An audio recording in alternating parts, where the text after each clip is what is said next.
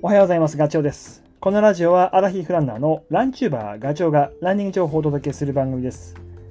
走りながらや隙間時間にでも聞いていただき、走る気持ちがスイッチオンになれば嬉しいです。この前、陸上競技場、トラックでね、スピード練習をやりました。1200メーターだから400メーターを3周、それを4本走ったんですけど、その練習はね、ご近所に住んでよく一緒に走るあの長尾くんと。長尾くんは YouTube チャンネルで、えただ走るだけの動画っていうのを配信しています。もうそもそも走力が全然違くて 僕とはね。フルマラソン2時間30分台の前半で走る力を持っているので一緒に走る時にはあの距離で調整してます。僕が1200走走るんなら向こうは1600そうしないとあのスタートと終わりの時間がずれちゃうので。待たしちゃうからね。だから一緒に走ってると、えー一緒に走らないか。単独走になるんだけどよく周回遅れとかねされちゃうんだけど。でその動画を撮ってる時にも、えー長尾くん走っていてたまたま僕が撮ってもらってる時のすぐ後ろにいたわけですよ。彼が。走ってくる絵が僕も撮られてるし長尾くんも撮られてるっていう内容になったんです偶然にも。でこれがね後々見た時にもうショックというかもう全然2人のフォームが違うわけですよ。あの一方は長尾くんの方はあもうほんとスピードがある推進力がある前の方に前の方にっていうそれが分かるんだけど僕のフォームは違う。あのあなんだかなと。2日前だったかな。あの走りのイメージの話をしましたけどもう全然できてなくて、まあ、実際こうやって動画で見るとよーくわかる、え2日前も話しましたけど僕のイメージは骨盤を前傾させてまああの足を振り出したそのタイミングでねえっ、と体重をあ足を振り出して着地をしたタイミングでしっかりと体重を乗せて前にと。その時に少し前傾姿勢になってるんですよね。で細かいけどその着地をした着地をするポイントは体のなんだろう軸よりも後ろ側なんですよ。イメージは。なんだけど それがあの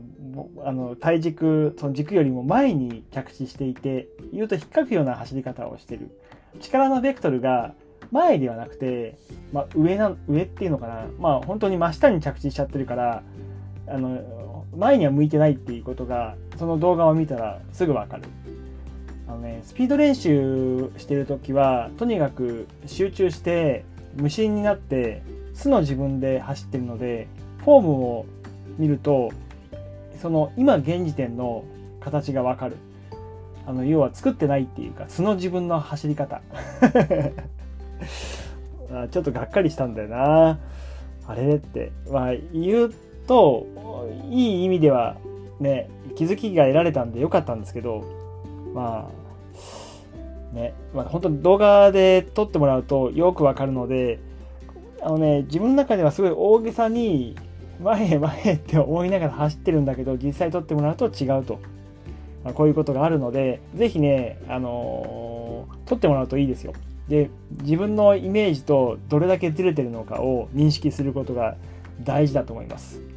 まあ僕もこれ10年間続けてるんですけど 未だにもう悩み中ですね。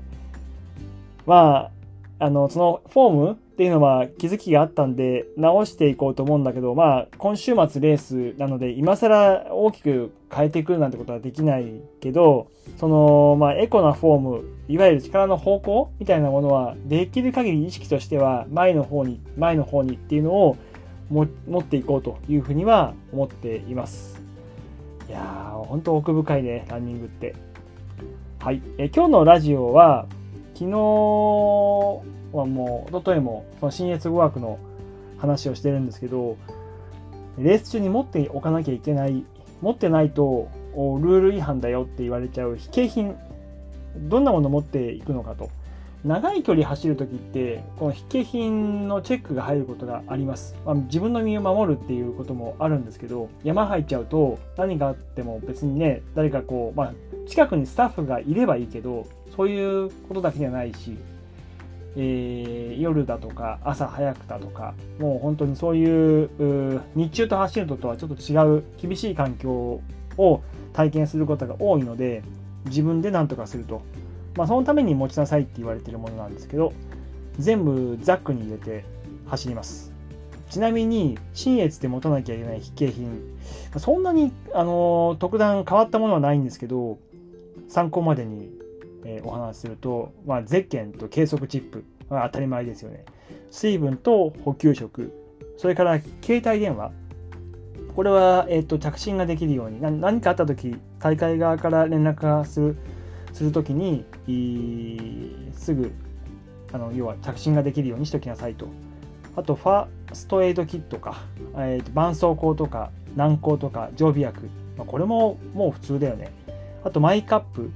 マイカップももうコロナのね あれで紙コップも出ないよっていうのが、まあ、常識っぽくなっちゃったし、であとはエコの観点でもね、もうこれロードのマラソン大会でも同じような流れなんで、えー、マイカップ。それから、ポイズンリムーバーですね。これは、そう、新越語学は蜂が出るって 過去大会でも刺された人結構いるんですよね。あの、僕のイメージかもしれないけど、結構前半にいるんだよね。あの、刺されてるっていう人が。だから、マダラオさんとかあの辺り、夜なんだけど、それでもやっぱり蜂がその走ってる足音だとかに興奮して、えー、走ってるランナーにっていうのはあるので、まあ、このポイズンリムーバーは持ってなきゃいけない。それからサバイバルブランケット。これももうね、体を覆うあの銀紙ですね。銀紙っていうか銀のフィルム。レインウェア、上下。これは防水性と透視性があるもので、まあ、フードがついてないとダメよというものですね。これももう普通ですよね。それから、あ、これはあれですね、100マイレースとかだと言われる長袖長袖のベースレイヤーです。えー、言うと、ファイントラックのメリノスピンライトとかね、僕は持っていこうと思ってるんですけど、メリノウールの長袖です。何かあった時に上に羽織る。まあ、特に夜とかは結構標高が新越大枠も高いところまで、まあ、高いって言っても1000確か1400とかかなえー、スタートが800、900ぐらいなんで、その辺りをうろちょろするので、まあ、平地で僕が住んでるところよりも随分高いから、気温は、あのー、低い。気をつけなきゃいけない。で汗かいて足が止まると一気に汗冷えするので、ベースレイヤー持てよということです。あと、ライト2個。これも、まあ、1個が壊れちゃうことって結構あって、言うと雨が降った時、僕も過去に1回雨が降ってヘッドライトずぶ濡れになって動かなくなっちゃったことがあるんですよ。完全防水ではないからね、ヘッドライトは。なので、もう一個。だからその時はね、腰ベルトにも使ってたから、まあヘッドライト2個持ってたんで、腰ベルトを上に上げてヘッドライトとして使ったっていう。で、あとは、あのバッテリー、予備バッテリーも持っておかないとダメよと。大体、まあ、どのメーカーもそれなりの光量でえー、ピカッとさせると6時間7時間で切れちゃいます。ので多分一晩は持たない。新越語学は6時30分スタートなんでもう 夜通し走るから多分、うん、夜明け前に1回切れちゃうので交換が必要ですね。2時3時か。真夜中に切れちゃうね。あとね、不織布のマスク2枚って、もうこれは最近ちょっとまあね、あの感染症の話は落ち着いてきたんでないかなと思ったけど、今回はまだ書いてあるので、マスクですね。それだと推奨品も書いてあって、これも一応言っておきましょうか。コースマップ、テーピング用テープ、防寒具、まあ、これはダウンとかフリースを指してます。あ手袋、フィンガーレスでないもの、耳が隠れる帽子、健康保険証、現金、あとはフラッシュライト。あの要は後方で、あのー、後方から走ってることが認識できるライトですね。豆豆電球みたいなやつ。ザックにつけておくやつ熊鈴ホイッスル、えー、それから充電器。日焼け止めワセリンといった類です、まあ、この辺は持ってても本当にいいかなっていうふうに思うものばかりですね。はい、えー、今回のラジオでは非景品の話をしました、えー、明日もねあの新越語学実際に持ってくものの話をしようかな。その他含めて。はい。ではまたお会いしましょう。バイバイ。